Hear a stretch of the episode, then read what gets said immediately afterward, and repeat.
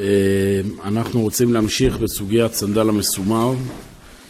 פעם שעברה, אם אני לא טועה, ראינו, אה, זאת אומרת, המשכנו לקרוא בעין היה אה, את הגרסאות השונות שהסיפור התרחש. ראינו גרסאות שונות בחז"ל, מה היה שם בדיוק בסיפור, מה ששוב הראה לנו שפחות חשוב לנו המציאות הריאלית, אלא יותר הנקודות הרוחניות שחז"ל רוצים ללמד אותנו. אז ראינו גרסה אחת שמדברת על כך שזה לא היה על ידי סנדל המסומר, זאת אומרת איזה מקרה פרטי של שעת שמד שיצר את ההתחבאות במערה ומתוך כך כל התהליך, אלא במערה היו יושבים, מדובר כאן באנשים שלא היו צריכים שעת שמד בשביל להיכנס למערה, אלא העמדה הנפשית הבסיסית שלהם הייתה מערתיות, הסתכלות דמיונית, מפוחדת. והגרסה השנייה, שהיא יותר אה, הרחבנו בה, זה שמדובר היה בבית המדרש, לא מערה שהתחברו, אלא בית המדרש, כלומר, יש כאן ביטוי שלפעמים, כאשר הדמיון, כאשר הצדדים החושניים, הגופניים, הם הולכים ומשתלטים על התרבות, הדברים מחלחלים לפעמים אפילו לתוך המקום שאמור ליישר את המציאות, שזה בית המדרש, ונוצרת תורה שמדגישה את המימדים של הפחד, של חוסר השליטה, של חוסר האונים של האדם, ואז גולשים למיסטיקה, ראינו את ה... דיברנו על הדברים של הרמב"ם, מדוע חרב בית ראשון, מפני שלא התעסקו בכיבוש הארצות, בלימוד המלחמה, זאת אומרת, לא ניהלו חיים של מציאות בריאה, נורמלית, מלאת אמונה וטהרה, אלא אה, ברחו לעולמות אה, אפלים ודמיונים. ואז הנה אנחנו מגיעים אלינו, פסקה ז', מי שמסתכל במחשב יש לו דף מקורות, אמור להיות דף מקורות מצורף. באותה שעה אמרו על יצא אדם בסנדל המסומר. חז"ל, מתוך הסיפור שתואר, שאותם יהודים במערה מתחבאים, ולפחות על פי הגרסה המרכזית, סנדל, כן, מישהו שם הולך עם סנדל הפוך והעקבות מראים שכביכול יצא מישהו החוצה, הדבר הזה מעורר חלחלה אצל יושבי המערה, הנה מישהו יצא החוצה, בטח האויבים ראו אותו, והנה הם באים עלינו, ומתוך המהומה הזו רומסים אחד את השני והרגו זה בזה יותר משהרגו בהם האויבים, ואז חז"ל מחליטים לגזור לעולם אל יצא אדם בסנדל המסומר. אומר הרב, הפעולה שמאורעות פרטיים פועלים על נפש גדולי העם, המנהיגים אותו בדרך חיים, היא תמיד מכוונת על פי עצת השם העליונה למטרתה התכליתית. נקרא עד הסוף ואז נסביר. אין דבר אחד לבטלה. ואין פעולה מתוארת בצביון פרטי שלא יהיה בה לימוד מסודר, כשלוקחים אותו בדרכי אמת והגיון צדק. המחזה של השפלות, של התגברות הדמיון, של פחדי השווא וכל הרעה היוצאת ממנה, מחזה סנדל המסומר והפעלתו על הציור, הינם כל כך מתאימים והתאימו מאוד בחיזיון חכמי הדור בהרגשה עמוקה, עד שהרגשת השעה מצאו אותה ראויה להיות נחקקת לזכר עולם, והכשרו שתפעל את פעולתה לרכך את ההשתקעות של הדמיון המסומר, להתקרב אל אור השכל הזורח על ידי אורה של תורה בקרב ישראל.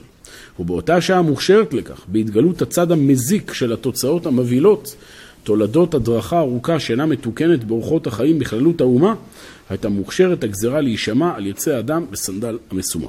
שוב, הפעולה שמאורעות פרטיים פועלים על נפש גדול העם, המנהיגים אותו בדרך חיים, היא תמיד מכוונת על פי עצת השם העליונה למטרתה התכליתית. יש כאן, בפסקה הזו, שמתארת לנו את הגזרה שחז"ל גזרו, יש כאן איזושהי אה, אמירה עקרונית בהבנה מה זה גזרות חז"ל. במבט ראשון היינו באים ואומרים, בסדר, היה מקרה באמת מקרה נורא ואיום, שהיה שם היסטריה במערה ודרכו אחד על השני. בסדר, מה עכשיו לדורי דורות אסור ללכת עם סנדל המסומר? למה משליכים פה מקרה מקומי עכשיו כגזרה כללית על עם ישראל?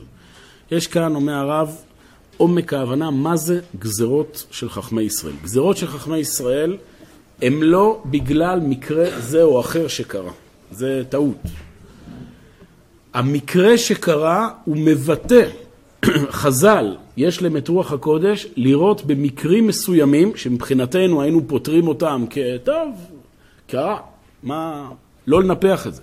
אז אומרים לא, המקרה הזה הוא ביטוי, הוא קצה קרחון של משהו עמוק יותר שמקנן בנפש התרבות, בנפש העם, ומעכשיו ולדורות, זו גזרה שממשיכה הלאה, צריך להיזהר מהנקודה המסוימת הזו.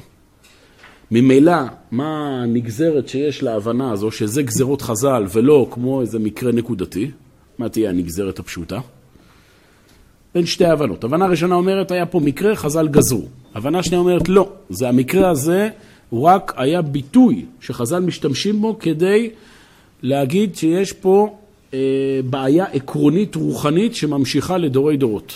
מה תהיה הנפקא מינה, מה שנקרא, בין שתי... אה? אם זה קרה או לא קרה זה גם נכון, אתה צודק שכמו שאמרנו זה לא כל כך לחוץ לנו מה היה באמת, זה גם נכון, אתה צודק, אבל אני התכוונתי לעוד השלכה. מה? ביטוי מועדו של חז"ל לגבי הגזרות. בטל טעם, לא בטלה תקנה, אומרים חז"ל. על פי ההבנה הפשוטה, האקדמאית, כן, המבט החילוני, היו פה קבוצת אנשים חכמים, שקרה באמת בזמנם איזשהו אה, מקרה נורא, מקרה חריג, ואז הם תיקנו איזושהי תקנה לאותו דור. מה הקשר אלינו? מה הקשר? אלפיים שנה לאחר מכן אנחנו צריכים להקפיד בדבר הזה. על פי ההבנה שאנחנו מדברים עליה, זה לא... מה שאתה קורא בחז"ל את המקרה, זה לא המקרה הנקודה. המקרה הוא רק המעטפת. רק המעטפת שבאה להצביע על משהו בהרבה יותר עמוק שמקנן, וממילא הדבר הזה ממשיך גם אם מבחינה חיצונית נראה שהתנאים הם עדיין, הם לא אותם תנאים כמו פעם.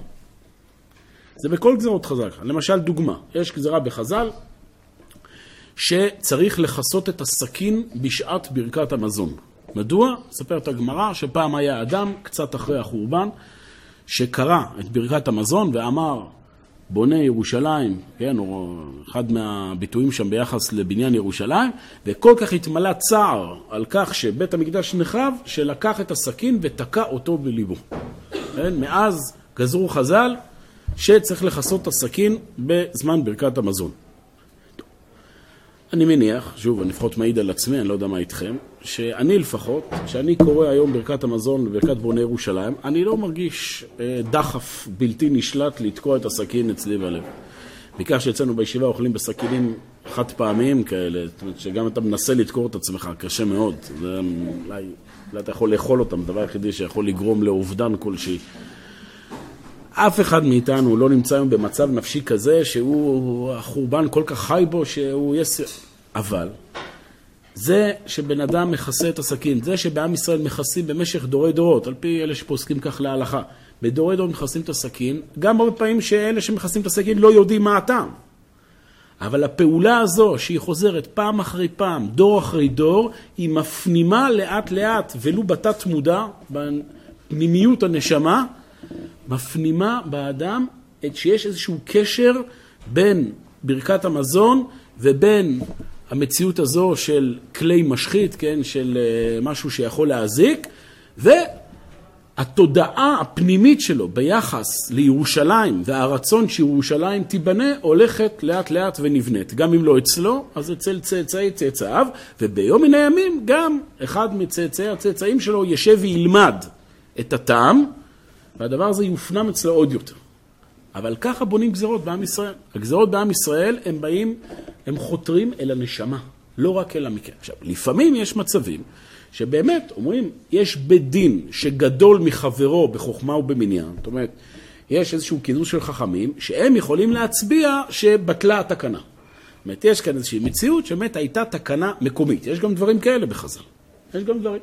ותקנו לשעה ולא תקנו לדורות. אבל כל עוד זה לא קרה, יש לגזרה הזאת טעם נצחי. ולכן צריך להיזהר מאוד מאוד. היום זה קצת אופנתי. כן, מבטלים גזרות, זה היה פעם, זה היה בגלות, זה היה ב... ב... בפולין, זה היה במרוקו, זה, תבין, היה שם, הם היו שם בסביבה מסוימת וזה, אז היום לא צריך את זה, אנחנו פה בארץ ישראל. ו... זה משפטים, לא אומר שהם לא יכולים להיות, יש דברים כאלה. יש באמת מנהגים, שמה שנקרא שהם מנהגי שטות. זאת אומרת שאתה בודק, מסתבר שזהב בעצם לא נאמר על ידי חז"ל, אלא השתרש באיזה קהילה מסוימת, אני יודע.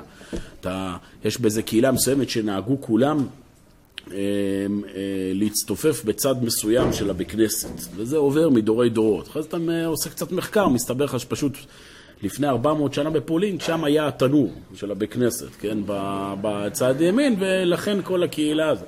אז תלוי, אם זו קהילה יקית, מה שנקרא, לא יעזור לך. הם ימשיכו להתפלל, כן, שנקרא יקים זה יהודי יוצאי גרמניה, אצלם אין חוכמות. מה שנהגו, ככה ממשיכים. אז גם אם נהגו לעמוד על הראש, ממשיכים לעמוד על הראש. למה? כי, בסדר, זה באמת מקרים חריגים, אה, אבל אה, רוב המנהגים לא כאלה. רוב המנהגים יש להם טעם, לפעמים גלוי ולפעמים נסתר ופנימי, וצריך להקפיד בזה. כן, המקרה עוד קלאסי שתמיד אוהבים לציין, נושא של מים אחרונים. גם מים אחרונים אומרת הגמרא, משום מלח סדומית. כן, שפעם באוכל היה אה, סוג של אה, מלח גס, מלח אה, שהיום אנחנו לא משתמשים בו, וכידוע פעם הם אכלו בלי כלי אכילה, לפחות בזמן גזירת חז"ל, ואז היה חשש, אומרים חז"ל, שאם אדם אוכל והוא ייגע אחרי זה בעיניים, המלח הזה יגרום לו לעיוורון. אז לכן עושים מים אחרונים, כן, לפני ברכת המזון. תגיד אדם, טוב, היום אין לנו מלח סדומית. תשובה. הרב בן היה מרחיב על זה הרבה. שהמלח סדומית זה לאו דווקא רק המלח הטכני. אלא מלך סדומית זה ביטוי לכך שכאשר אדם אוכל, הוא שוקע בצדדים החומרניים, בצדדים הסדומים, כן, כמו עיר סדום, של מציאות אה, שפלה, ויש חשש שזה יעוור את עיניו. זאת אומרת, כאשר האדם, כלי הביטוי שלו בעולם הזה, שזה הידיים, הם שקועים בתאוות, הם שקועים בצדדים החומרניים של האכילה, הדבר הזה גורם לעיוורון של המציאות הרוחנית. וכאשר אדם נוטל מים אחרונים, מים זה ביטוי למקור, משהו ששייך אל המציאות הטבעית, האלוהית, ללא מגע ידדה. כאשר אדם נוגע במים, כן, מתאר, זה גם מאוד של נטילת ידיים, אז הוא הולך, אחרי שהוא שקע בחומרנות של חוויית האכילה, הוא הולך לאט לאט ומתרומם חזרה אל המימד הרוחני. לדוגמה. אז גם פה צריך להקפיד. אלא אם כן, שוב, לא נהגו בעדה או ב... לא יודע, על פי המנהג שאני נוהג, לא נהגו את זה, ואז צריך לראות שבאמת זה מנהג שבאמת יש לו שורש שלא לנהוג ככה. ולא איזה דור אחד שבדיוק החליט לפני 50 שנה, לא יודע, יש כאלה, נכון, לשמירה של בין בשר לחלב. יש שש שעות, יש uh, שלוש שעות, יש uh, שעה, אצל ההולנדים יש דבר כזה, יהודי הולנד, זה שעה. Uh, איזה עוד יש? יש עוד משהו חוץ משש, שלוש ושעה? יש חמש? אני לא מכיר. מה חמש? מנהג בתוניס של ארבע. טוב, בגמרא יש גם מנהג שמישהו שמר 24 שעות, כן? בין בשר לחלב. אה, טוב, אז אדם צריך להקפיד שה... שהוא עכשיו שומר, החליט שהוא שומר ארבע שעות, שיבדוק שזה באמת ככה נהוג מסב סב סב סבו לשמור ארבע שעות, ולא בגלל שזה איזה דור זרקן אחד החליט אה, לעבור לארבע, ואז אה, מאז אנחנו בארבע, כי זה מנהג אבותיי ארבע וזה. מנהג אבותיך הוא לא ארבע, מנהג אבותיך זה שש, אז תקפיא. אז, כן. מה זה? עם הסכין. יפה, מי שלא שמע, ממש המנהג של... של לדקור את הסכין בלב, זה כנראה מנהג מרוקאי של ה... יפה, לא חשבתי על זה. אה, כן. אמרתי שוב, מים זה ביטוי למציאות של טהרה, מים זה מקור, נכון? זה משהו שייך לעולם הטבע של הקדוש ברוך הוא בלי, ה, בלי המלאכותיות שלו. אז כשאתה טובל את הידיים, אתה שוטף את הידיים, אתה שוטף מעצמך, אתה מתחבר למקור ושוטף מעצמך את הצדדים החומרנים. כן. אם אה, גדרה זה כאילו אם גדרה זה באמת כאילו מקבלים את השם, איך יכול להיות שיש גזרה שציבור לא יכול לעמוד בה? גזירה שהציבור יכול לעמוד. זאת אומרת שהיה כאן חז"ל, או חז"ל, חכמי ישראל, שקבעו איזושהי תקנה, הם חשבו שעם ישראל נמצא ברף רוחני מסוים, והמציאות הלכה ובררה שלא. אבל חז"ל מחליטים שזו גזירה שאין הציבור יכול לעמוד בה, אתה מבין? גם זה מגיע מתוך חז"ל. גזירה שאין הציבור יכול לעמוד בה, זה לא שחז... שחז"ל גזרו איזה גזירה, והציבור אומר לא רוצים, ואז חז"ל אומרים, טוב, נו, אם אתם לא רוצים, אז uh, אנחנו uh, משנים. אלא יש כאן מציאות שחז"ל מגיעים למסקנה מתוך ניסוי וטעייה, כן, בתוך, ה... בתוך המציאות של העולם הזה, שהמציאות עוד לא בשלה על הרף הרוחני, ולכן צריך לבנות את הרף הרוחני באופן אחר. אבל שוב, מי בר סמכה להגיד את הדברים האלה? זה חז"ל, חכמי הדור. למשל, אני, עוד פעם, לא שאני חייב אני לא פוסק הלכה, שאף אחד לא ייקח מפה פסיקת הלכה, אבל אה, שמעתי פעם מהרב ישוע שפירא, שהוא אומר שבהתחלה הוא ניסה להילחם לגמרי בנושא של אינטרנט, כן? שלא ייכנס אינטרנט הביתה בכלל. הוא אמר, ראה שזה גזרה שאין הציבור יכול לעמוד בה. טוב, אומרת, במציאות התרבותית כיום, זה לא. ואז הוא הלך לכיוון באמת של אה, אה, מה שנקרא אינטרנט רימון, או כל מיני אה, סינונים וכולי. אז שוב, אתה רואה שיש פה תלמיד חכם שמזהה שהציבור צריך להיבנות באופן אחר, אבל הוא מחליט את זה. לא שפתאום הציבור יחליט, טוב, אנחנו לא שומרים שבת, אנחנו לא יכולים לעמוד בזה. טוב, ולכן אני רק אומר, בכל הנושא של גזירות חז"ל צריך להקפיד מאוד ולא ליפול בפח הזה של, טוב, זה כבר לא רלוונטי, והיום, זה המקרה כמובן שהרגיש מכל, זה המנהג המזוכיסטי של האשכנזים לא לאכול קטניות בפסח, בסדר? שתמיד, כל שנה, יש אה, רעש והמולה. עוד פעם, בעולם האשכנזי, בעולם הספרדי, מה אכפת להם? להפך, זה לגרות אותם, זה עוד יותר, אה, זה אפילו יותר, יותר הנאה בפסח, שאתה אוכל כאילו, הם אוכלים לך במבה מול העיניים, ו... אבל כל פעם יש איזה אשכנזי שמתקומם, אה, זה לא היה, וזה וזה, צריך לדעת. מה זה? היתרים ושמנים. אז יש כל מיני היתרים, צריך להבין, זה נושא ארוך, יצא בדיוק השנה ראיתי ספר, שכחתי איזה, שבאמת עוסק בסוגיה הזאת. א', צריך לדעת שגם מבחינה הלכתית, אני לא נכנס לטעמים נסתרים, גם מבחינה הלכתית, העסק לא לגמרי פשוט, גזרת קטניות כידוע היא נגזרה בגלל שלפני, אה, בדור הקודם, שתי דורות לפני, היה חשש של ערבוב בין אה, שקי חיטה לשקי אה, קטניות, כן? מה שהיום פחות, אבל אני שמעתי כבר כמה אנשים אה, אה, מביני עניין גם בתחום הזה, אומרים שגם היום יש אה, חששות בדברים האלה, בצדדים התעשייתיים, ומי שמנהג אבותיו אה, להקפיד. אבל זה כמובן רק הצד הנגלה. יש גם צדדים פנימיים יותר, צדדים נסתרים. זה לא אמרתי. הספרדים אומרים סליחות כל חודש אלול, זה הכפרה שלהם על זה שהם אוכלים אה, קטניות בפסח. אבל יש לזה גם uh, טעמים uh, נסתרים, ועד ש... לא שאני יודע מה הם, כן? אבל uh, יש טעמים, ועד שאין uh, גזרה, זאת אומרת, ביטול גזרה על ידי uh, גדולי ישראל, באופן, אז, אז uh, ממשיכים לסבול. והתקווה, כן, והתקווה היא, כמו שאמרתי כמה פעמים, לצד הנשי, מי שנולדה אשכנזית, שתתחתן עם ספרדי, ותציל לפחות את נפש ילדיה. ו... ומי שגבר שנולד אשכנזי, יש אה, דברים שאי אפשר לתקן בעולם הזה. בעזרת השם, שיתפלל שגלגול נשמתו איכשהו אה, תתוקן, תתוקן אי פעם. אין מה לעשות. יש, אה, יש צדדים ש... שהם בעייתיים.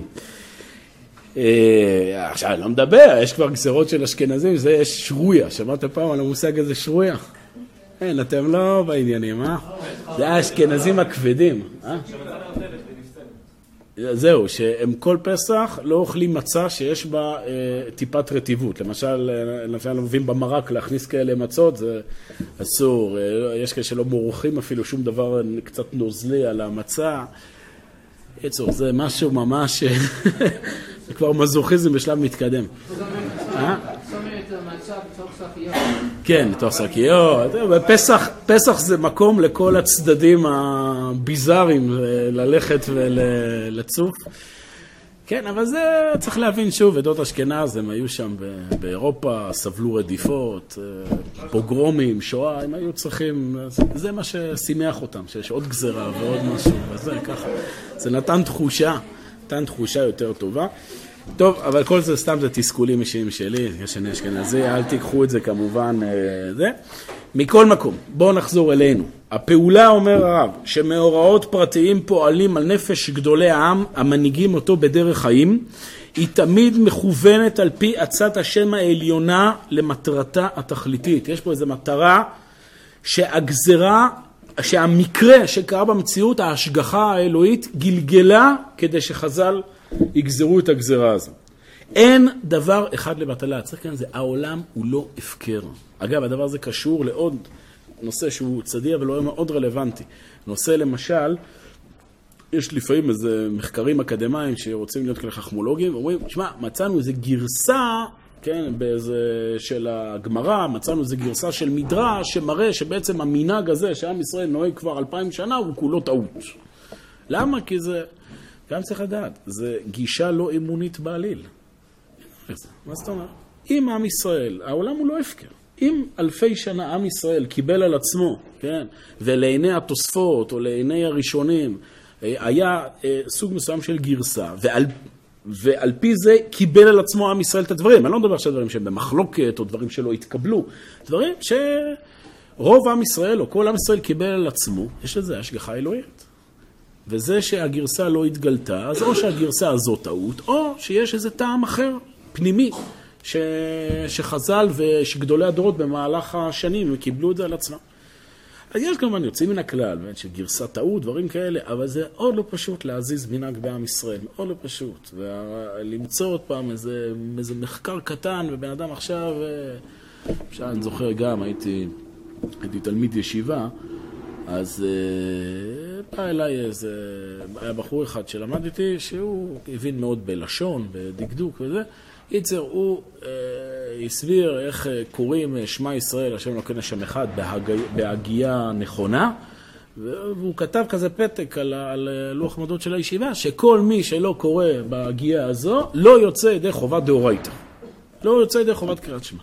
קרא לו ראש הישיבה, ואמר לו, מה הדבר הזה? גם אם מבחינה טכנית כביכול אתה צודק, כי באמת על פי ההגייה הדקדוקית, שעל פי המסורת שיש בידך, אבל אתה רוצה להגיד עכשיו שמיליוני יהודים במהלך אלפיים שנה אלפיים, לא, לא יצאו ידי חובת דאורייתא? זה אמירה זו. זה לא, לא ייתכן דבר כזה.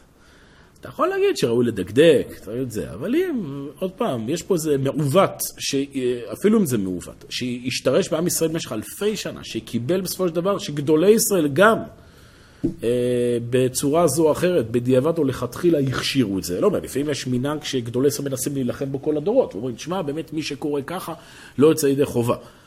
אבל אם זה דבר שכן יתקבל, אז יש לזה השגחה אלוהית, ואתה לא יכול לבטל אותו בכזה קלות.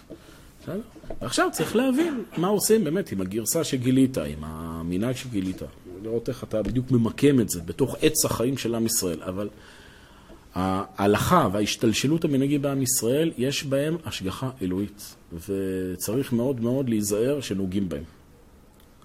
זה פתח גדול לכל הנושא הזה של רפורמה והתחדשות, שהיום זה ככה אה, מאוד אה, פופולרי. צריך להיזהר מזה מאוד מאוד. כן.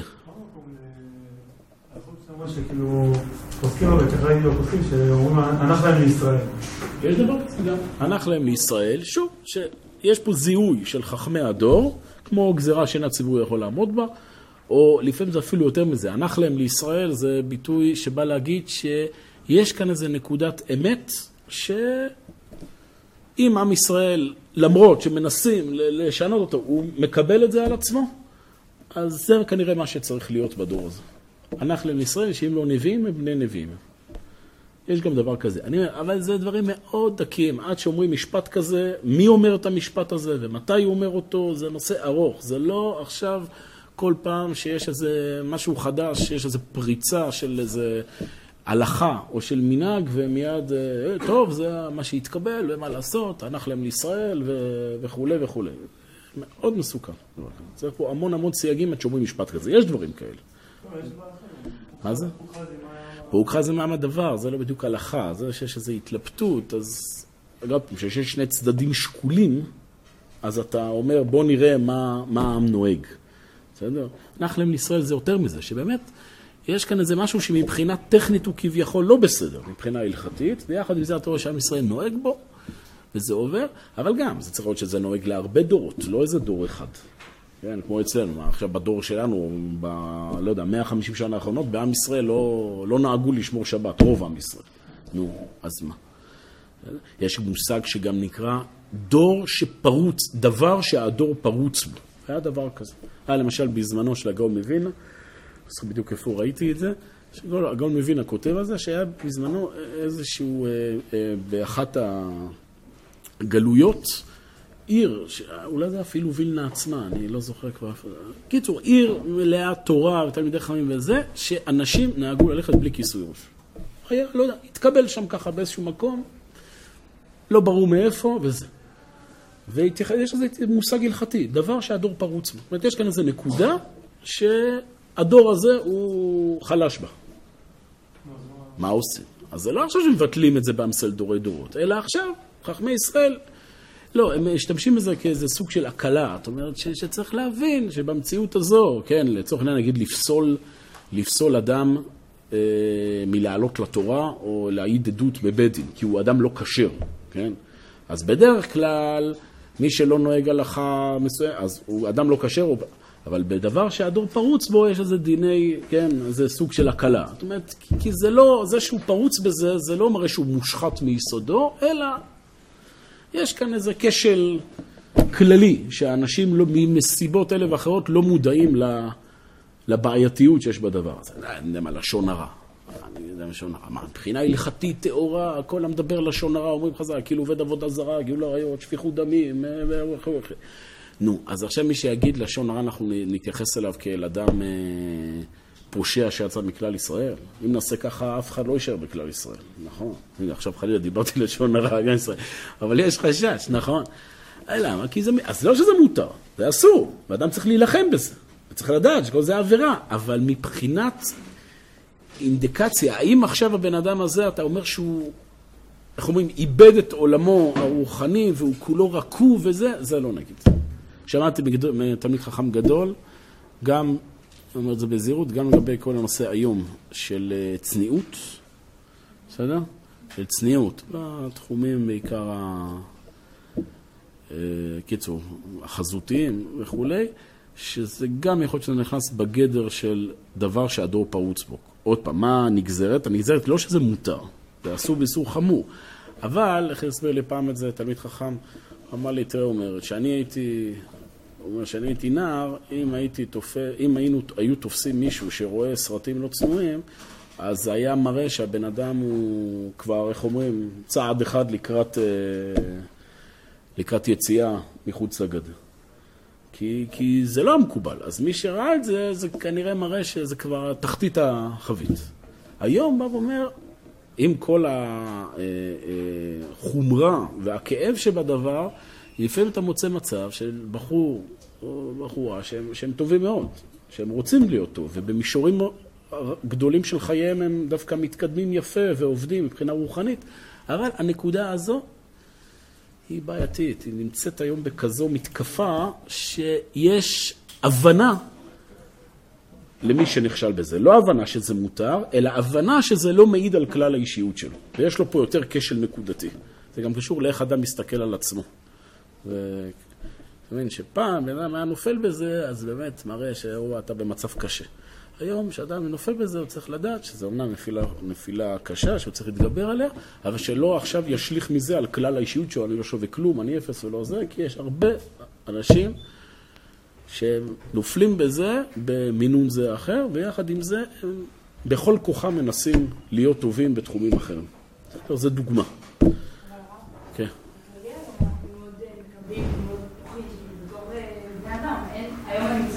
מה... יש דברים, את יכולה, עוד פעם, לא שפורץ גדר זה לא שעכשיו אנחנו סוקלים אותו, אין לנו היום בית דין ולא זה. אבל לצורך העניין, אם, אם, עוד פעם, אני אתן לך השלכה חינוכית, כי שם קנו להגיד. האדם הוא למשל אה, מורה ב... לא יודע, בישיבה תיכונית, ויש לו תלמיד שמחלל שבת לפני כולם. בסדר? לוקח ומדליק את האור אה, לפני כולם ועושה להם ככה, תוך כדי. אז זה מראה שהבחור, מה שנקרא, מחוץ לעניין. מה עושים איתו בדיוק וכולי. אם הוא יודע שהבחור הזה בלילה יש לו לפעמים בעיה בתחום הזה של מה שהוא רואה, היחס הוא שונה. למרות שמבחינת חומרה לא ברור מה חמור יותר. בסדר? למרות שבמקרה הזה כן, אבל אה, בוא נגיד דבריכם, הוא הולך בלי כיפה. זה המקרה הקלאסי. בחור מגיע, מוריד, אני, אני מוריד את הכיפה, הוא הולך בלי כיפה. כל מוסד חינוכי דתי שמכבד את עצמו, יוציא אותו החוצה. מה יש? זה כולה מנהג. לפני 300-400 שנה אף אחד לא הלך עם כיפה. זה מנהג שהתקבל, נכון? ולעומת זאת, מה, מה שבלילה הוא עושה זה איסור אה, דאורייתא או לפחות דרבנן. תשובה, כי זה שמוריד כיפה, כיום, במציאות התרבותית של היום, מעבר לזה שזו גזרה שהתקבלה בעם ישראל, זה כבר הפך להיות גם איזשהו אה, ביטוי לאיפה הבן אדם נמצא. כשהוא כיפה, גם זה מראה שהבחור מחוץ, איך אומרים, רואה את עצמו מחוץ למסגרת, וככה גם החברה תופסת את זה. לעומת זאת, הכשל שיש לו בשעות מסוימות, זה כשל שנובע מאיזו יצריות שהיא מאוד קשה, מאוד קשה להתמודד איתה. אז עכשיו מבחינת יחס חינוכי כלפיו, אנחנו נתייחס אחרת. זה, זה דוגמה לדבר שהדור פרוץ. בסדר? מכל מקום, כל הדברים האלה רק הרחבתי בהם, כי זה נושא היום מאוד, אה, אה, קיצור, מעורפל, ונשמעים כל הזמן, יש כל הזמן אה, אה, ניסיונות לקעקע אה, דברים שהתקבלו בעם ישראל. לפעמים אני אומר זה מוצדק, אבל שוב, צריך מאוד מאוד זהירות וצריך כתפיים בשביל זה, וזה בוודאי לא בהחלטה שמוחלטת על ידי איזה אה, אדם שאין לו סמכות אה, תורנית של גדולי ישראל.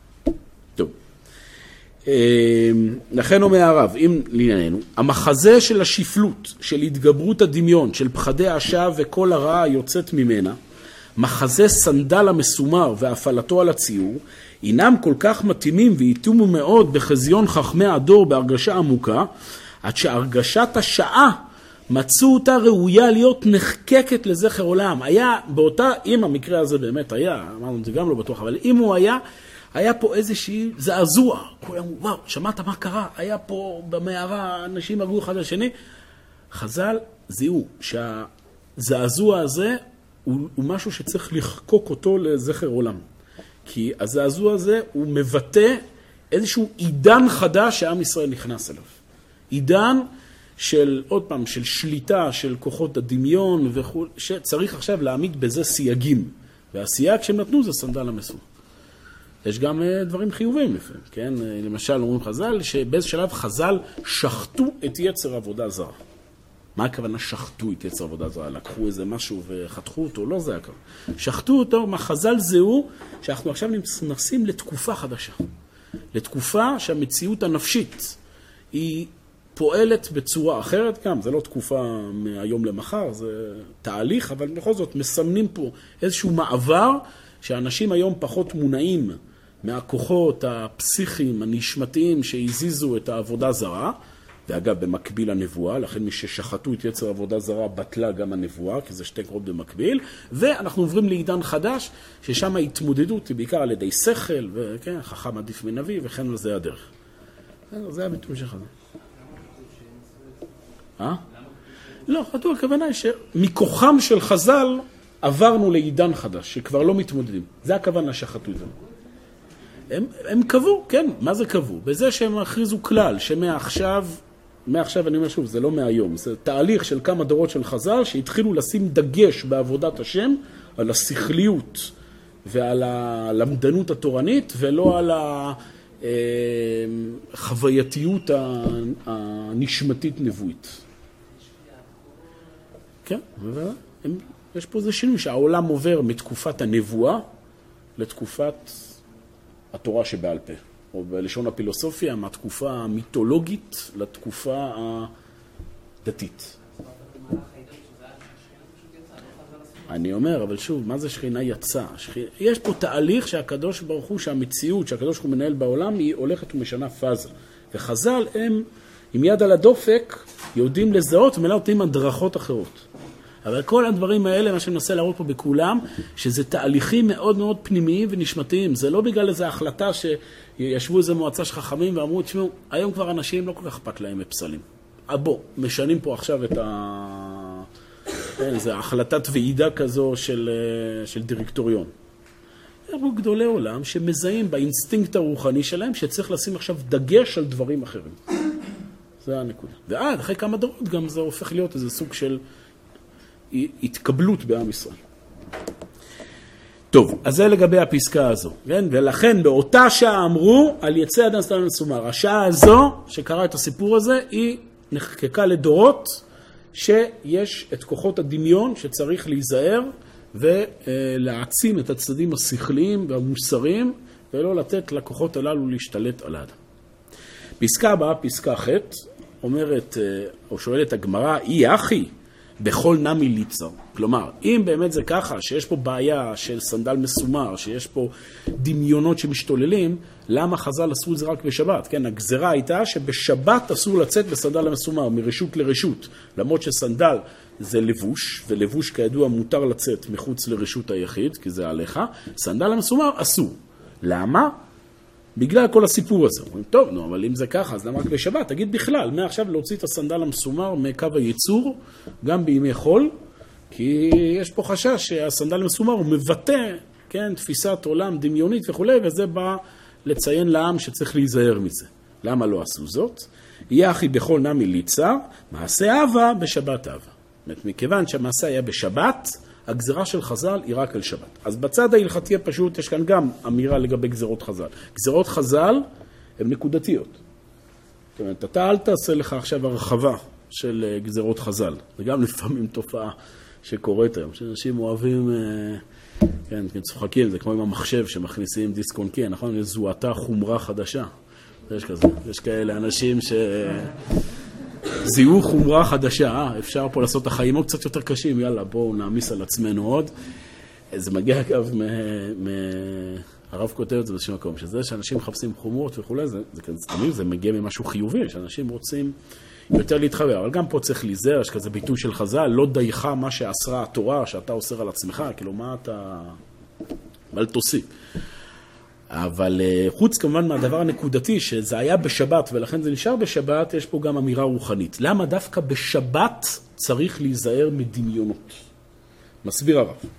בעת התגברות הרוח, אז שכוח הדמיון הוא מזוקק ומעודן, פועל הרבה לטובה ולברכה. אבל כשהוא משוקע ברשעה, בבערות ובגסות, פועל לבלע ולהשחית. על כן, מעשה הווה בשבת. המעשה היה בשבת. מה זה שבת? יום הנועד לרוממות וקדושת שכל טוב. ודווקא אז יוכל הנזק להיות גדול על ידי ההסתמרות הדמיונית באופן מוגשם וקבוע. נסביר את הדברים. אומר, שבת זה ביטוי לא רק ליום השביעי בכל uh, uh, מחזור של שבוע, אלא גם לתקופת הגאולה. לעידן הגאולה. נכון? יש, אומרים חז"ל, ששת אלפים שנה אב העולם, העולם הוא ששת אלפים שנה, והאלף השביעי זה שבת. כן, אלפיים שנות תוהו, אלפיים שנות תורה, אלפיים שנות משיח, והאלף שביעי זה שבת.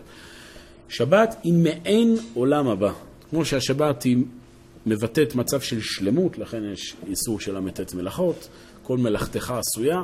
אומרת, השבת היא איזה ביטוי לעומת ששת ימי השבוע שזה תהליכיות והשבת זה הפרי, השבת זה כבר המציאות העצמית ולא רק האמצעי, כן? החול, למה נקרא שמו חול? מה ההבדל בין חול לקודש? חול זה משהו שצריך לחול עליו משהו אחר. החול אין לו ערך מצד עצמו, הוא אמצעי כדי להופיע את הקודש. כן? אני עכשיו, אין לי ערך מצד, ה, אני יודע מה, האכילה כשלעצמה, במדרגה שלנו. אנחנו אוכלים כדי שיהיה לנו כוח, כן, ללמוד תורה, שיהיה לנו כוח לקיים מצוות, שיהיה לנו כוח לעשות דברים חיוביים.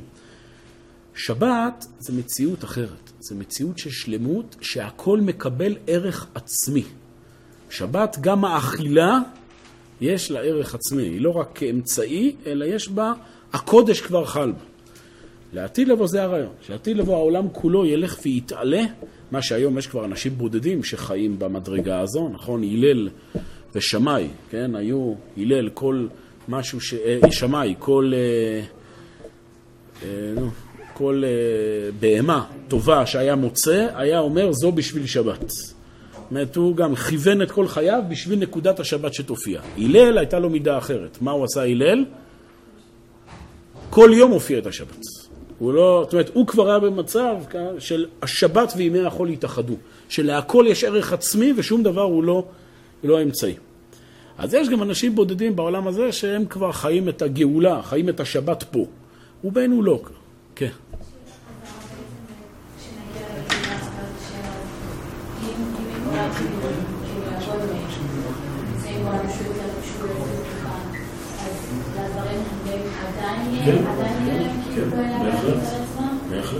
גם לעתיד לבוא, לדברים החומריים יהיה ערך עצמי. כן, אבל אני אומר, הם, הדברים החומריים נזדככו, הם כבר לא יהיו כמו שהם נמצאים היום, בצורה שמורידה אותנו ומנמיכה אותנו, אלא יהיה אחדות בין העולמות. המציאות הרוחנית והמציאות החומרית תתאחדנה, וממילא זה שהאדם, לצורך העניין, אה, יבנה כיסא, אז בעצם הבנייה של הכיסא הוא כבר יופיע את השלמות האלוהית. לא רק בזה שהוא בונה כיסא כדי שמישהו ישב עליו כדי שהוא יעשה משהו חיובי. וגם היום כל אחד יכול, כמה שהוא יכול בחייו, להתקדם לדבר הזה. ויש אנשים שהם חיים ככה. יהיה, כן. על פי הדעה של עולם כעונה ונועה, כן, יהיה, יהיה מציאות חומרית, רק שהיא תהיה מזוככת ותופיע את הערך העצמי בתוך המציאות עצמה. מה זה? יכול להיות, יכול להיות, יכול להיות, יכול להיות, יכול להיות, אני לא יודע, אני רק אומר יכול להיות, שכבר הדברים, הברכה תהיה מובנית בתוך הדבר ולא נצטרך... אה, טוב, זה עולם הבא, אנחנו, עין לא ראתה אלוהים זולתך. רק אם זה משפט קצר. ממש קצר. הנשמה היקרה, כל מה שבעצם יש בשבת, למה עושים בעצם, נכון, עשינו את כל הבדלה, בגלל שהשבת זה נשמה יקרה, זה אמרתי. השבת זה הכל. נכון, השבת זה הכל. ולפעמים אני רוצה להגיד עוד מילה. חוץ השבת, זה דבר, אבל זה מצחיק, זה יצחיק את כולם, כדאי לכם. כשאני ערב שבת טובל במקווה, אני אומר לכבוד שבת קודש. אז יום אחד בכל טבלתי, זה היה בוקר, ולא ידעתי מה להגיד. הכל לזכות השבת, כמו אילה. אכן, נכון. ברוך השם, אתה רואה, אתה מתקדם למדרגה הזו. אז ראוי באמת כך להתקדם. מכל מקום, הרעיון הזה ששבת זה המציאות התכליתית, הערך העצמי, זה בשביל שהמציאות הזאת תופיע. כדי שאנחנו באמת נוכל להופיע את הערך העצמי של עולם החול, עולם החול צריך להתרחב. ככל שהגאולה מתקדמת, בסדר? המציאות החומרית הולכת ומתרחבת. זה מה שאומר הרב, זה הסוד של מה שקורה בדורות הללו. בדורות הללו, מה שאנחנו מכנים העידן המודרני, שהעולם הולך ומשתנה, הולך ומופיע עוצמות אדירות של חיי חול, של טכנולוגיה, של רחבות אופקים, בכל התחומים, זה הכנה לבנות כלים כדי שיוכלו להופיע את המציאות הנשמתית העצמית בעת הגאולה. זה הרעיון של גאולה. גאולה שהעולם נגאל מהמיצרים שלו, מהצמצומים שלו, והופך לאט לאט ולהיות רחב יותר. זו גם הסיבה שגם אנחנו, בשבת יש עניין קצת, נגיד קצת, להרחיב במציאות חומרית. נכון? קראת לשבת עונג. מה זה? נכון, זה גם קשור לזה. יש פה איזו מציאות שהקדושה מתרחבת לכולם, אבל אני אומר, גם ברמה של החומר, גם במציאות החומרית, בשבת יש עניין לארוחות קצת יותר רחבות. גם פה אני, אני אומר, צריך להיזהר, זה בדיוק מה שהרב יגיד פה, שלהיזהר קיצור, זה הכיוון שהרב רוצה להגיד פה. דווקא בשבת צריך גזרות שקצת יגבילו את המציאות החומרית. כי יש חשש, אתה מבין, בימי החול, בזמן הגלות, היה ברור שצריך להילחם בחול. שנייה, אני כיף אסיים ואז שאלה. כשמתחילה הגאולה, ובאמת יש כאן התעוררות של כוחות, יש פתאום חשש שהאדם ייקח את הפוטנציאל הזה שהולך ומתגלה, וישקיע את עצמו בחומרנות יותר ממה שהיה פעם. אומר, גם בשבת זה יכול לקרות מצב כזה. כן, אדם אומר, אה, שבת, אין בעיה, אז בשבת אין חשבון ואין דיאטה ואין שום דבר, יאללה, מתחילים סעודות שחיתות. לא זה הכוונה. יש גדולי ישראל שככה נהגו, נכון, הרב צבי יהודה, מסופר עליו וזה, שהיה בשבת אוכל כמו... בלי הגבלה. כאילו לא באופן טבעי בכלל, משהו שהיה ברור שזה לא מגיע מצד רעבון, אלא מצד איזה נשמה שמופיע. אבל בימי החול הוא אכל, לפחות ככה מספרים, טוסט עם דבש. זה היה ארוחה שלו במשך שישה ימים בשבוע. אז מי שאוכל כל השבוע טוסט עם דבש, לא כך טעים, אבל uh, מי שזה מתחבר לזה, הוא יכול אולי בשבת להופיע. מי שלא, וכל השבוע הוא אוכל יפה, אז בשבת, בסדר, קצת מרחיבים. כן, יש... הרב צבי יהודה, ככה אמר לי תלמיד חכם שהמשמש שלו, שהוא לא היה שר בשבת, בסעודות שבת, את השיר "מה ידידות מנוחתך". מה שאתם שומעים. לא התקבל ככה בעם ישראל, חלילה, זה לא פה עכשיו מנהג, אנחנו ממשיכים לשיר את זה, אבל הרב ציודה, למה? שאל אותו למה? אמר, כי יש שם יותר מדי אוכל. יותר מדי מוזכר שם אוכל, להתענג בתענוגים, ברבורים, סתם דגים. אנחנו כמובן שרים את זה, כי אנחנו לא יכולים לא לוותר על האוכל ולא על המשפט האלמותי ולשדך הבנות, שזה כידוע אין סעודת שבת אה, שלמה בלעדי זה, בעיקר אם זה שבת אולפנה. מי מכם שלא יודע מי יעשה טעות, אבל יקרה שהוא יתחתן עם מורה באולפנה ויצטרך פעמיים שלוש בשנה אה, להגיע לשבת אולפנה וישמע 400 בנות צורחות לשדך הבנות באקסטזה לא מובנת. זה מדהים, הייתי בשבת אולפנה עם אשתי לא מזמן, שנייה, אני חייב לפרוק את זה, שנייה, אני חייב לפרוק את זה. שבת אולפנה עם אשתי לא מזמן. עכשיו, אני לא מדבר על שדך הבנות, הצרחות האלה. הן כל דבר ממחיזות. הן עושות פנטומימה על כל השירים. אתם יודעים, אני אתן לכם דוגמה. היה שם שיר, כל הזמן גם עושות מורל כזה, אבל היה שם שיר, שיא עינייך מסביב, אורי, כולם נקבצו באו לך. זה הלך ככה, אני לא אשאיר לכם, אבל רק את הפנטומימה. שיא עינייך מסביב, אורי, כן, כאילו, רואים, זה הרי, כולם נקבצו באו לך, משהו כזה, והם בתיאום, כאילו, כולם יחד. לא ברור הסיפור. אה, אז אי אפשר לוותר על השיר אה, מה עדות מנוחתך. גם יש שם שינה משובחת, זה גם, יש כאלה שמהדרים בעניין. מה? מצד אחד הרב אומר שכאילו העניין הזה של החומריות בשבת כדאי להרחיב את זה בשבת, מצד שני הרב אומר שגם צריך להגביל את זה. איפה אני מגביל, איפה אני מרחיב. אז זה באמת שא' יש כללים הלכתיים שלא עוברים אותם בשום פנים ואופן. ב' אתה צודק שכאשר זה כבר בתור גבולות ההלכה צריך פה זהירות. אני לא יכול להגיד לך, זה עניין של אה, שכל ישר ושימוש תלמידי חכמים. עוד פעם, ההיגיון אומר, אדם עושה סעודת שבת, אז ברור, יש לכם משנה, יש אה, שתיים, שלוש מנות וכולי. עכשיו, לא אדם יגיד, מה, כתוב לבו עליי ואני פורע, נכון? יש כזה מדרש שאומר שבשבת אין חשבון. טוב, אני עכשיו משקיע את כל המשכורת החודשית שלי שם, כמו שראיתי בסיפור יוסף מוקיר שבת, נכון? ומה, ודאי זה לא הדרכה למעשה. מה, בן אדם עכשיו בשבת ייכנס לאוברדרפט של אה, לא יהיה לו מה לאכול כל השבוע והמשפחה שלו תהיה, כי בשבת זה ככה? זה לא הדרכה למעשה. יש כאן רעיון ששוב, בשבת יש אמירה עקרונית ש, שיש גדולי עולם שהם חיים ברמה הזו. יוסף מוקיר שבת, זה היה הספירה הרוחנית שבה הוא נמצא. בסדר? עכשיו לא כל יהודי עכשיו, יש הלכה, כמה אדם יכול לבזבז גם למצוות. לא, כמה הידור מצווה, זאת אומרת, אדם לא יכול עכשיו... אה, ועכשיו, גם ברמה האישית, מה, בן אדם עכשיו יתחיל לטחון כל השבת? כי מה, אני מופיע את הנשמה היתרה שלי? ברור שזה לא עובד ככה. גם, אה, יש כאלה, שבת בשבילם, עונג שבת. שינה, שמונה עד שמונה. 12 שעות, מצב כפית. זה מה שעושים בליל שבת? מה, צריך להרחיב את השינה וזה. לא, אדוני, אתה יושב ערב שבת, שנה מקרא אחד תרגום, לומד רמב"ן על התורה. ראוי גם בשבת ללמוד קצת דברים שקשורים קצת, כל אחד כפי יכולתו, לתורת הפנים. שבת זה זמן מיוחד, שבאמת יש יותר אפשרות. וזהו, ולא עכשיו אה, מבלים את הערב בפיצוחים וקריאת עיתונים לאור השירותים, שאין, כי האור כבר נכבר, עוד קצת ככה, עוד כמה שעות לטחון שם סביב... אה, לא, אה, לכן אני אוהב ואומר, הגבולות הם פחות או יותר כמו ימי השבוע, עם קצת הוספה. קצת הוספה. וברוך השם כבר, נגיד, במעטפת הנורמלית של אדם בישראל כיום, יש הרבה כבר הוספות להרחבת החיים בשבת. לא, הוא לא צריך להיעדר ולהוסיף אה, עונגי שבת אה, מופרעים. בסדר? מכל מקום, יש עוד שאלה? מישהו רוצה כאן קודם הצביע?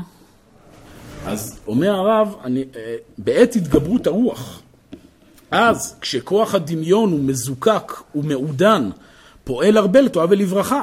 כאשר הכלים, כמו שאמרנו, הולכים ומתגברים, שבמציאות של התרבות, הכוחות הולכים ומתעצמים ככל שהגאולה מתקרבת, אז אם אתה פועל אותם לטובה ולברכה, נפלא, אתה מקים את מדינת ישראל ומכין פה כלים למלכות השם בעולם.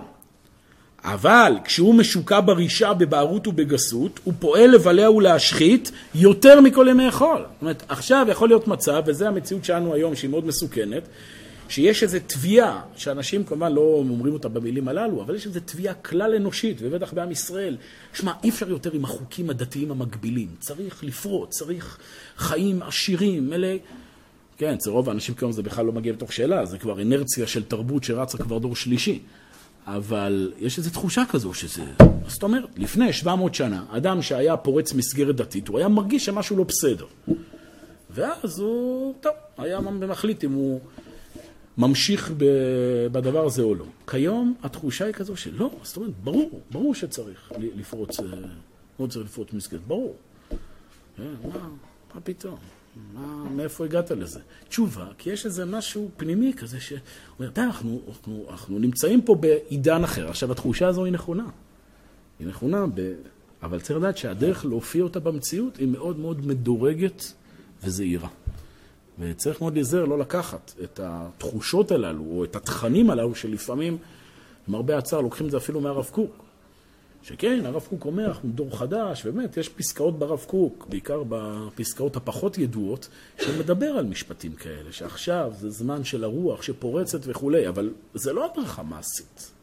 הרב קוק עצמו, כידוע, הקפיד על קלה כבחמורה, להפך, הוא היה דקדק שבדקדוקים. כן, לעולם יהיה בעל השמועה מול עיניך. אז תבין שמה שהוא כותב בפסקאות זה דברים שבאים לבטא רעיונות שצריך לשאוף אליהם ברוח. ולהתחיל לאט לאט ליישם אותם, זה תהליך של דורות, איך עושים את זה, בכל התחומים, זה נושא ארוך. אבל יש את המסגרת. תסתכלו בדף שצירפתי לכם, רק נראה את זה ממש בקצרה, לא נקרא את הכל, יש פה אותו רעיון שהרב כותב בצורה אחרת. הוא כותב, כן, מקור שתיים, גמרא מסכת שבת אומרת, חייב אדם למשמש בבגדו ערב שבת עם חשיכה. כן, אדם לפני השבת צריך לעשות בדיקה שאין לו שום מוקצה בכיסים והוא לא מטלטל שם וכולי. אמר רב יוסף, הלכתה רבתי לשבת. יש פה הלכה גדולה לשבת. נו, מה ההלכה הגדולה? מה? בסך הכל, כן. זה בעין היה שבת חלק א', פרק ראשון, פסקה מ"ב. בסדר? דף מצורף. אומר הרב, אחד מיסודי קדושת השבת הוא להשוות את החיים החיצוניים אל ערך החיים הפנימיים. הרעיון של שבת, כמו שאמרנו, זה לחבר בין העולמות. לחבר בין המציאות החיצונית, שכל השבוע הייתה משהו שאנחנו צריכים להילחם מולה, שכל התקופה הארוכה של הגלות וכולי, היינו צריכים לדכא כל הזמן את חיי החומר, בין המציאות השבתית, שכבר אפשר להתחיל לחבר בין הדברים. ולכן, אה, שכפי רב המרחק ביניהם, בין המציאות החיצונית למציאות הפנימית, ייגרע מצב האדם, ויהיה יותר רחוק מצביונו ששם לו אדון כל החפץ בהצלחתו. הקדושה, המנוחה, העידון, הם הסגולות המיוחדות לחיי האדם הפנימיים, כשהם על טהרתם והשלמתם. מה אומר? הקדושה, המנוחה, מה שאמור להופיע בשבת, כאשר זה נמצא בטהרה והשלמה, זה המציאות העליונה. אבל מה רחוקים המה מהחיים החיצוניים, שנסתבכו ככה על ידי אותם החשבונות הרבים שביקשו לבני אדם ושכחו מצדם את אשר עשם אלוהים ישר. על כן, השבת בקדושתה היא מחזירה את כוח החיים הפנימיים. שנחלש על ידי מה שהתעמרו בו כוח החיים החיצוניים בצורתו העכורה המתנגדת לו. ועוד זאת יתרה יעשה, יסול דרכו על החיים החיצוניים. מה עושה שבת? א', שבת מחזירה את המציאות הרוחנית, שבוע שלם התעסקת רק במציאות החולית, הקטנונית, והנה, שבת יש לך מנוחה, אבל יותר מזה, שבת גם לוקחת את החיים החיצוניים, להשוותם אל החיים הפנימיים. לוקחת את המציאות החיצונית ומחברת אותה אל הקדושה. למסך עליהם רוח מנוחה וקדושה, רוח עדן וחן. כמו שאמרנו, לכן בשבת אתה יכול טיפה להרחיב את החיים, ובעזרת השם, ככל שהגאולה תתקדם, נוכל יותר ללכת ולהופיע את המציאות הגופנית והארצית והלאומית וכולי. דווקא בגלל זה צריך אדם למשמש בבגדו ערב שבת. כלומר, תיזהר עם איזה בגדים אתה נכנס לשבת. דווקא בשבת צריך לבדוק טוב טוב שהבגדים, בגדים זה הביטוי, שוב, לצדדים החיצוניים, לצדדים החומריים, הם מזוכחים. ואתה לא מכניס פה עכשיו דברים גסים לתוך השבת, ועוד אחרי זה עושה אידיאליזציה ואומר, או, oh, זה הקדושה. איך אומרים? תבדוק טוב טוב. טוב טוב תבדוק, לפני שאתה עכשיו מתחיל פה להסביר לעצמך שאתה עכשיו, אה, כבר לא צריך כל כך אה, להילחם בעצמך מהצד של, אני יודע מה, אה, זורק בראש, נושא של התמדה בלימוד. אני לא צריך כבר, עזוב, התמדה, אני עכשיו כבר מתחיל לזרום, אני, אני עכשיו כבר נמצא במצב ששתי כליותיי מלמדות אותי תורה. יש דברים כאלה, ברמות כמובן מסוימות בדור שלנו, אבל הופ, לאט, לאט. תבדוק את זה טוב טוב, שזה מגיע באמת ממשהו אמיתי, ולא מאיזה עצלות ויצריות, שאתה מלביש על זה איד, אידיאליזציה אה, ילדותית. וכן לכל הדברים. נושא של צניעות זה גם משהו קלאסי היום. כן, היום, תראה, המציאות השתנתה, תרבותית, חייבים לכתחילה לתת פה אה, עירוב בין המינים וכולי. בואו, בואו.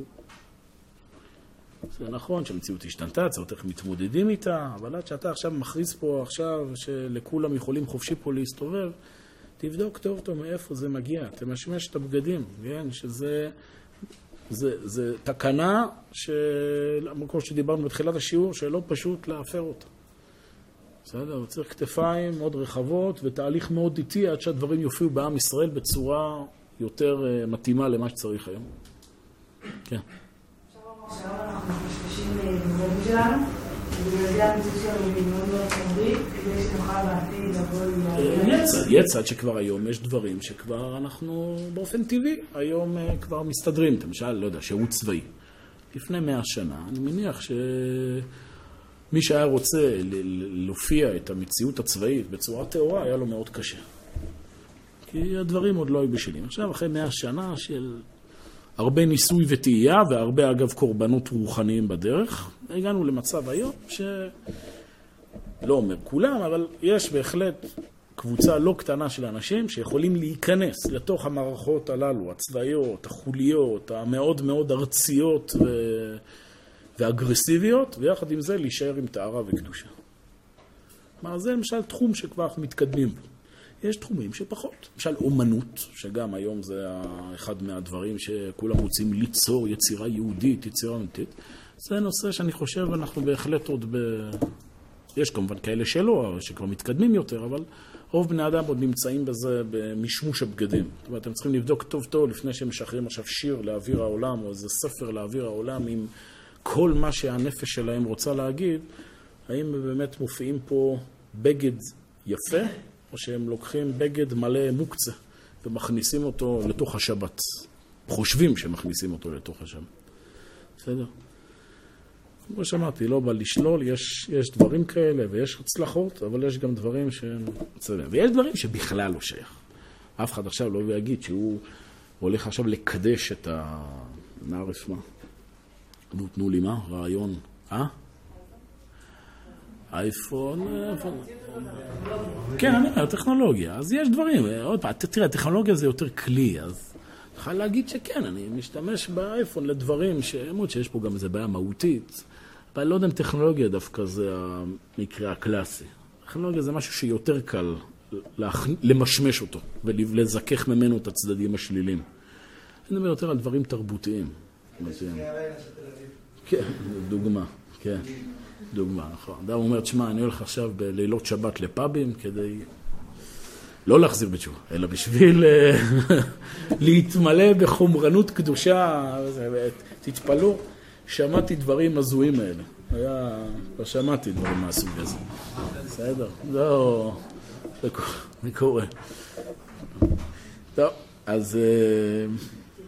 אגב, אם דיברנו באמת על שבת, אומרים ששבת יש שם עודף של קדושה, שאם הוא לא מופיע נכון אז היא מתפרצת. שימו לב שבאמת כל המועדונים והפאבים הם מלאים בעיקר בליל שבת ומוצאי שבת. הסיבה היא כמובן בגלל שזה ימי החופש. אבל יש פה גם סיבה פנימית יותר. נשמה יהודית בשבת היא מתגדלת, היא מתגברת. ואם לא מוצאת דרך מסוימת לפרוק, אז צריך לפרוק את זה באופן אחר. לכן אומר הרב, על כן אסרו בו חז"ל על כן צריך להיות נשמר בקדושת שבת מאוד גם בצדדיו החיצוניים, למשמש את הבגדים, ועל כן אסרו בו חכמים בשבת הרבה משום מראית עין. יש המון הלכות בשבת שהן אסורות, לא בגלל שהן אסורות מצד עצמם, אלא איך זה נראה. כן, אסור למשל בשעון שבת שהרדיו יפעל בבית על תחנה לועזית. למה? מה הבעיה? זה שעון שבת, זה לא יהודים. זה... מראית עין. בסדר? יש פה משהו, דווקא בשבת, שיותר שמים לב איך שהדברים החיצוניים נראים. בדיוק הפוך מה שהיינו חושבים, היינו אומרים, שמע, זה קדושה, רוחניות, מה זה חשוב, המציאות החיצונית, להפך, המציאות החיצונית עכשיו, אפשר... היינו צריכים להפוך את שבת, נכון, ליום צום, לפעם בשבוע, יום צום ותענית, נכון, להתרומם מבחינה רוחנית. לא? שבת, יש מאוד הקפדה בהלכה שיהיה הצדדים החיצוניים, לא יהיה הילוכך בשבת כהילוכך ביום חול. הליכה צריכה להיות שונה, נכון? למה? מה זה? כי איך שאתה הולך, איך שאתה כלפי חוץ צורת ההליכה שלך, זה ביטוי, שוב, למעטפת החיצונית של השבת, שצריכה עכשיו אה, יותר שמירה ויותר הקפדה, שלא מהר מהר תלך ותתגלגל אה, לצדדים שליליים.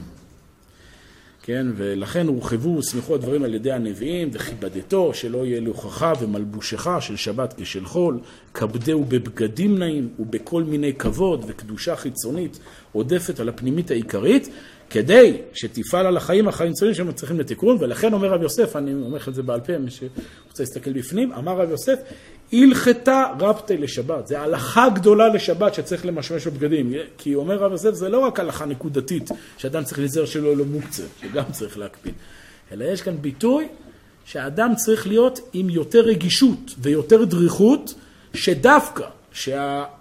הוא ברמה האישית והתרבות ברמה הכללית הולכת ומגלה כוחות חדשים, שהדברים יהיו בצורה מתואמת עם עולם חיצוני מסונן ומזוכח, ולא אה, חומרנות גסה.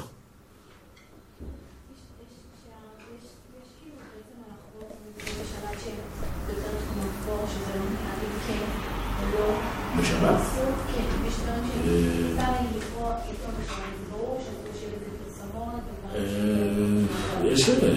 זו שאלה הלכתית, האם אה, עוד פעם, לקרוא דברי חול בשבת, דברי חולין, יש כל מיני אה, שיקולים פה, למה, מה השאלה? לא, זה השאלה יש דברים שהם כאילו יותר אפור, לא בכל תחום הלכתי. כאילו- לא עולה לי בראש מה זה, אבל תראה, בכל תחום הלכתי יש אסור, יש מותר, ויש באמצע, שזה כבר עניין של לפנים משורת הדין, במידת חסידות וכולי. אני מניח, לא, לא לי עכשיו בראש, אבל גם בשבת יש מן הסתם אה, דברים כאלה.